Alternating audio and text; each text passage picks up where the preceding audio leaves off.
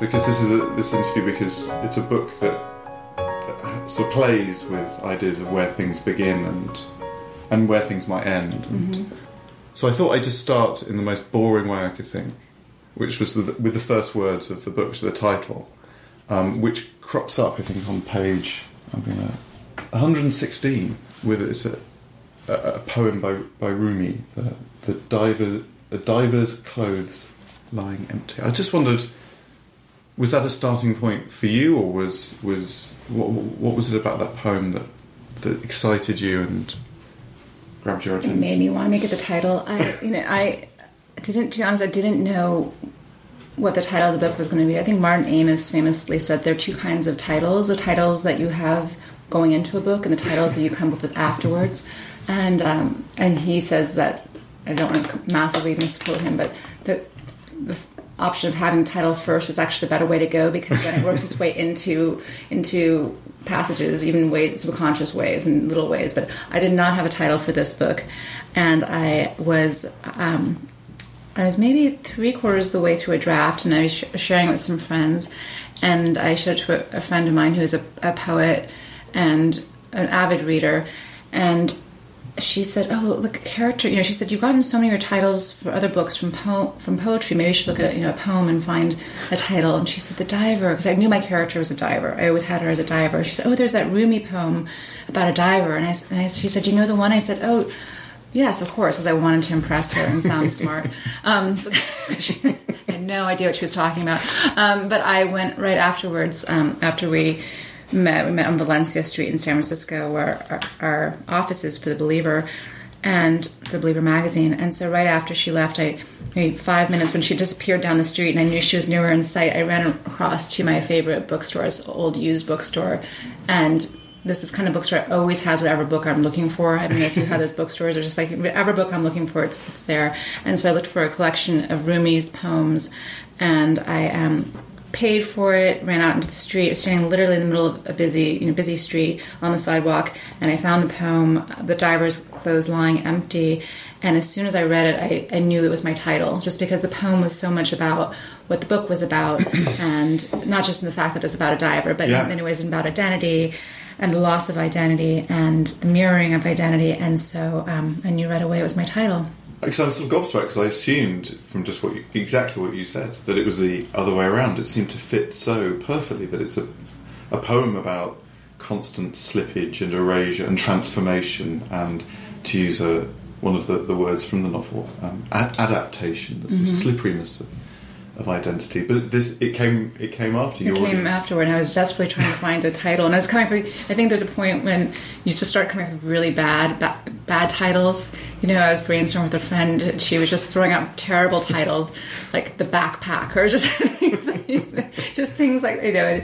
And it, I think you know titles are really, really difficult, which is why I think for two of my books I've gotten them from from poems now, because you can you can bring them, get them from somebody else. So, let the Northern Lights erase your name is also a title that came from a work of poetry. What is it about titles? Like, I mean, I never talk. I, we talk a little bit about titles sometimes, but what? I suppose it's, uh, it, it sells the book to some extent, but it's, it does so much. I mean, like this novel, it does so much more than that. Yeah, I think it's just also it's what you you know a title. It, has such a funny thing because even if you don't have a people pay so much attention to book jackets, um, especially in America. You know what the cover is going to look like, but I really think it. You know, the title too. I think has to be somewhat. It has to be obviously relevant to the book. A, that that would be helpful. Um, B, you know, it has to um, you know say something about the book. A great title, for example, I think is um, what is it? A book called. I haven't read the book yet, but I always look at it and, and, and mean to read it because I think the title is so so great. Future winner of the National Book Award. It's a book with that title. Think that's a great title, and apparently the book is very funny too. So of course it has something to do with with the book. You know, it's not completely out of you know keeping Yeah, the tone. It's not a book about some mass you know murderer or something. so it's, so I think there are I titles like that idea of that. so I think that there are titles that you know they have to be in keeping with the tone of it. But yeah, titles are really hard. Do you normally have some sense of, or has a title inspired you to, to go on and, and wonder what, what book would fit fit that jacket? Um, sometimes with the book The Lovers, I actually started with the title first because I knew I wanted to be very much inspired by Marie uh, Marie Duras' book um, Lover. But uh, oddly enough, that you know that's my least favorite title, even though I started with it first. So it's yeah, so you, you, yeah, you can never win. And then sometimes publishers don't like your title. My first novel had a had a title I loved, but my um, my editor at the time hated, and so we she won because yeah.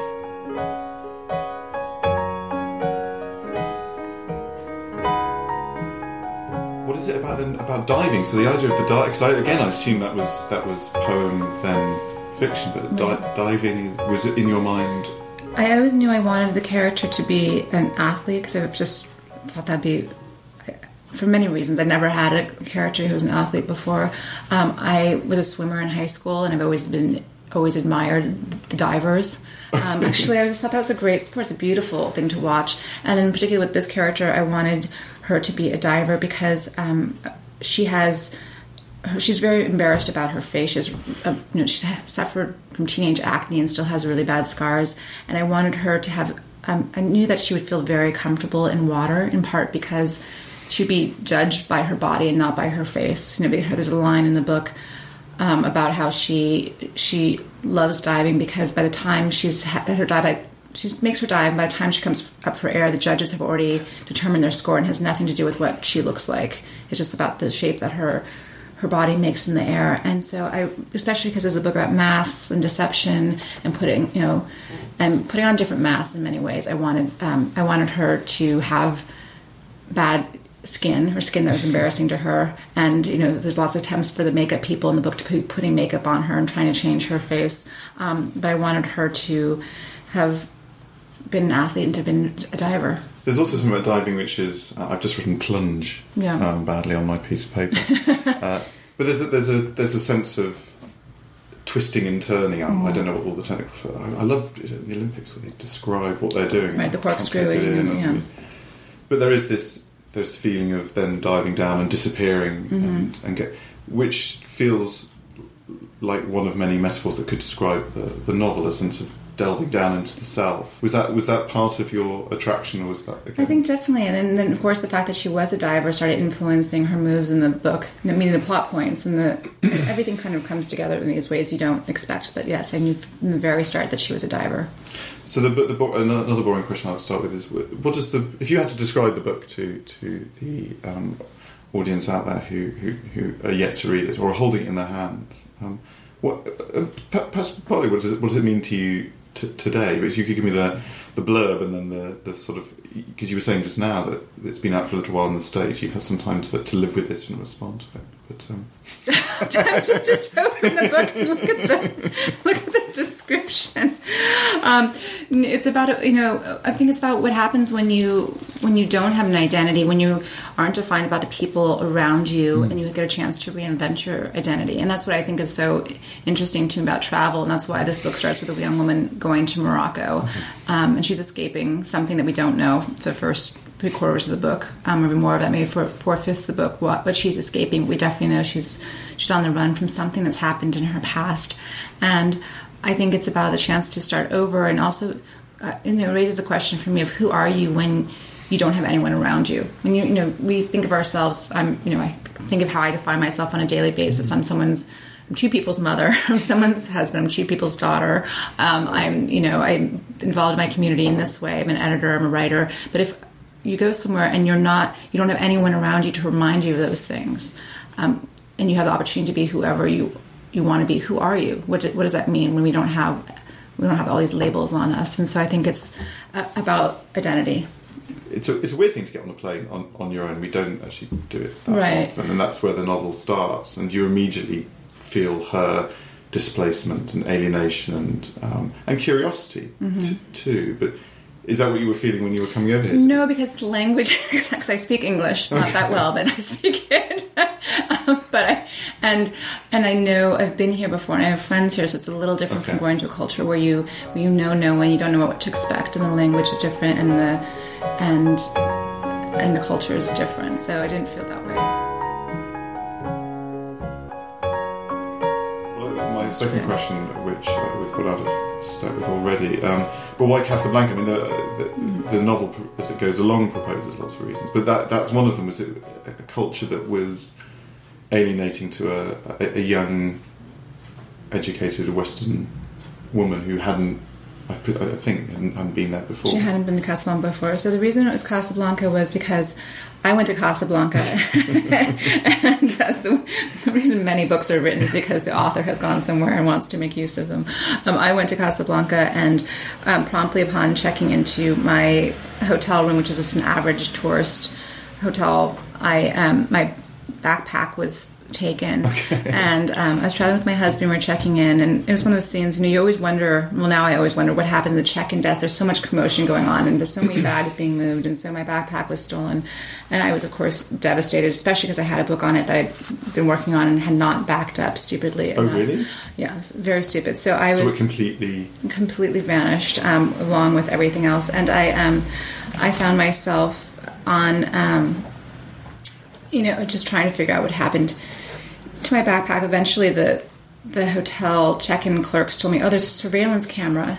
And so i went and we watched you know with six people who didn't know how to operate the, the surveillance camera and i was helping them try to figure out how to operate it. I saw the whole scene replayed.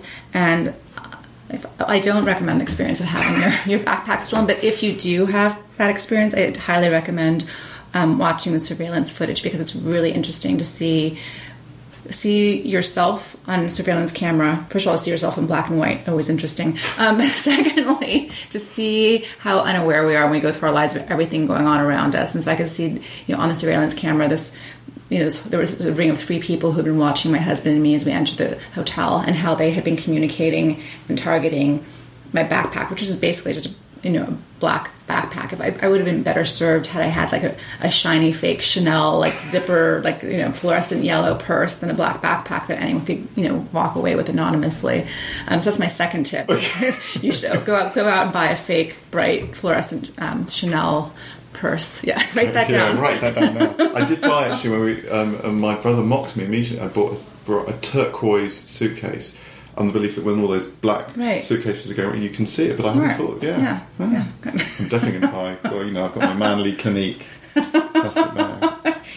so um so it's so basically it, what happened was uh, my backpack was stolen uh, about an hour later we ended up in the police station the casablanca police station with the chief of police um, i tried to tell him i was very important by saying that i wo- wrote for the New York Times, which wasn't a complete lie because I was working on a very small little piece from the time, like you know, a paragraph long piece. So um, I said that, and they, and I thought that would maybe provide some urgency as to why they might retrieve their retrieve my stuff because they wouldn't want me included. You know, this wouldn't want me included in the New York Times.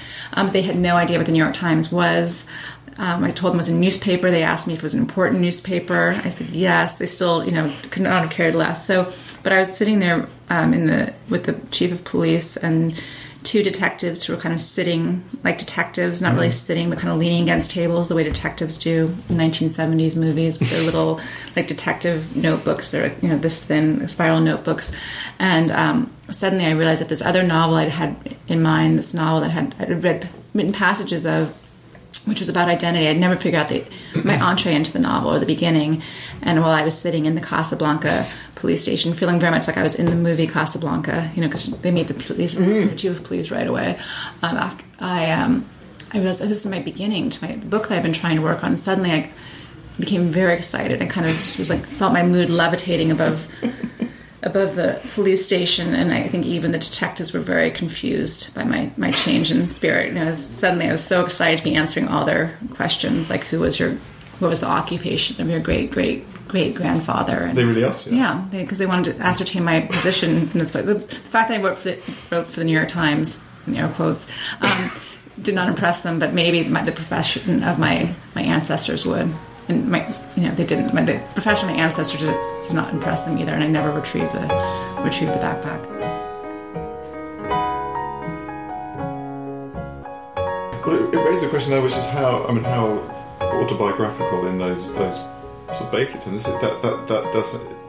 It sounds like you were almost transcribing this disastrous I, experience. I was transcribing about the first ten pages are pretty much um, the first you know fifteen pages. The situation, at least, is very much autobiographical. I was traveling with my husband, so that part's not um, autobiographical. And then, as the way fiction often does, it just takes off from there. Kind of, you can feel. it You know, I felt in my own mind the story just took flight from there. So that also creates this the parallel of uh, one of the major themes of the book, which is which is loss. And I, I, won't, I won't spoil what the, the loss is, but Mm-hmm. I was wondering what. So, so for you, it was the loss of uh, another work of uh, uh, uh, fiction. Um, what, why why loss? Why am I interested in loss? I mean, you know, it's a good question. I haven't thought about that. I think, I mean, don't you? Th- I think in some ways, like a lot, the things we've lost define us almost more than the things we have, right? So the things that we've lost in our lives, whether they're people or experiences or you know memories or um, photographs or things like that. I know, I, I know, I personally get very um, like bent out of shape when I can't find something. Like even an old photograph that I can't find. There's one right now in my life I do not know where it is, and that the loss of something is, is so profound to me. Which is, you know, I know what the photograph looks like. I don't actually need it, but for some reason, I think that this the sense of loss is. Um, is a motivation for what? For panic? For, for, for feeling like this some part of yourself is gone? I'm not sure exactly what it is, but I, I feel like that loss is a very, uh, you know, large things, small things, is, always affects me profoundly. Part of the giddiness of, of just of the, the plot of the novel is the sense of the loss of unique documents. It made me start to think that so much in our culture now we can, as, as you were just saying about about your novel. I mean, you, you can back things up. We can take almost immeasurable copies of things. Um, one of the plot moments later is is the way that, that technology now preserves things that perhaps we don't want preserved. It's, just, it's a strange feeling again, that that sort of vertiginous feeling of having a document that, that in the most perhaps fundamental ways or most slippery ways in your novel proves your identity that you can then mislay it. It's I forgot I'd sort of Yeah. forgotten that feeling. Right, that's because we back everything up now. Yeah, it- yeah, exactly. is Except for me, I'm the Yeah. only person who doesn't back anything up. I'm the only person who's not in the cloud and doesn't back anything up. So then I, so I can experience loss. Okay. Do you, do, I almost wondered, was there something almost deliberate about uh, how how she got herself into the situation she did? I'm not suggesting she, she manufactured it, but there was something almost about her character that needed to lose herself. And what better way than to lose all of your um, connections to home and to lose. But to, to go even deeper and lose a kind of fundamental sense of self, I almost felt something subconsciously deliberate. And what you were saying, if you invert it, it was you became excited by the fact By that the you- fact that I'd but, lost. but only in retrospect. Right. Um, it I don't know if that, I, was, I was, I was trying to no, find it's it. funny. Yeah, I don't think she intends to. No, no. Yeah, but I, in fact, what's funny is that I was actually, in some ways, I was by losing this book that I've been working on that hadn't been going very well. I felt very liberated too. Actually, I was Mm-hmm. like, oh, good. Now, now, I have a reason why I don't have to go back and work on that. I, I, um, you know, I, I think that there is something funny about that. But no, I don't think that she that she sets out to have to have anything um, stolen from her. But in her loss actually is a liberation, in that she she can become someone new, and she's given you know she's given a different passport and different identity um, from the police by the police, and she takes on you know she willingly takes on a different identity, another American who looks somewhat like her, and then she becomes yet another person again. And, um, when she becomes you know a chance encounter with a film crew that that's working in Casablanca leads to her working as a stand-in for a famous American actress, and she needs a job, and she needs a you know a way to keep paying for her hotel room, so she becomes a stand-in for this actress, and so then she takes on yet another identity. Where did the, the movie? I love the movie plot. I, I, I sort of slightly devastated when it suddenly just disappeared. I, I loved that part of the novel. I was where where did that? Where the movie part? I've worked on I've worked on scripts and I've spent time on sets, and I think the thing that always interests me about um, being on a movie set, I was just on one last week actually, is how boring they, they are. You think that it's, it's all lights, camera, action, but it's actually if you go spend a day on a movie set, the actors are kind of going over the same scene about maybe 126 times because they have to, you know, they have to get them from every single angle. First, they have to get, you know, the director wants them to try the scene a different way. Then, once they figure out the way they want to establish the scene, they have all the cameras have to get them from this side, that side, you know. Um, people on the sidelines, every different angle, and so it becomes very monotonous. But I, and I think I wanted to, I've always wanted to write about the experience of being on a set, and I also just love that it's another artificial setting, and the fact that on a set you actually have to almost be more careful to not make mistakes than you are in real life. You know, you almost have to be more careful um, to represent um, life accurately than you do in in life. So there's a moment where I think our heroine is the stand-in is lying in a bed, and the director comes up and sort of pushing her around. Says you actually have to look sort of almost unnatural to look as though you're really lying in bed To look as though you're- on screen. It was that those kind of right ironies those kind of yeah you have to look yeah you have to actually look more yeah be more unnatural to look natural exactly or what's another example um i'm trying to think of something Well, the first time she sees the film crew, she says, "God, that looks like a film crew," uh, and then realizes that it's an, an actual film. Crew. It is crew. actual Yeah. film crew, yes. In fact, there are a lot of movies that are filmed in Casablanca because there's a really great film school there that's supported by Scorsese and other directors who have worked um, worked there. So um, the advantage of working of making a film in Morocco is you don't have to bring your own crew over. There are a lot of um, really talented people who are already there that you can that you can um, hire for for a shoot. What you cannot hire is a stand-in who looks like the famous American actress, and that's why the protagonist um, ends up working for her. Okay. Did you have a famous American actress in mind? I'm had no famous American actress in mind. No, I know. trying to guess. I know. I know. I made her actually. I made the famous American actress who's in the book. I made her have a really bad cackle and laugh because that way I thought no one could claim, no actress would want to claim, oh, she's she based that on me, because no one wants to admit they have a really bad cackle. I think he has a bad cackle now. Nobody, nobody has a bad cackle.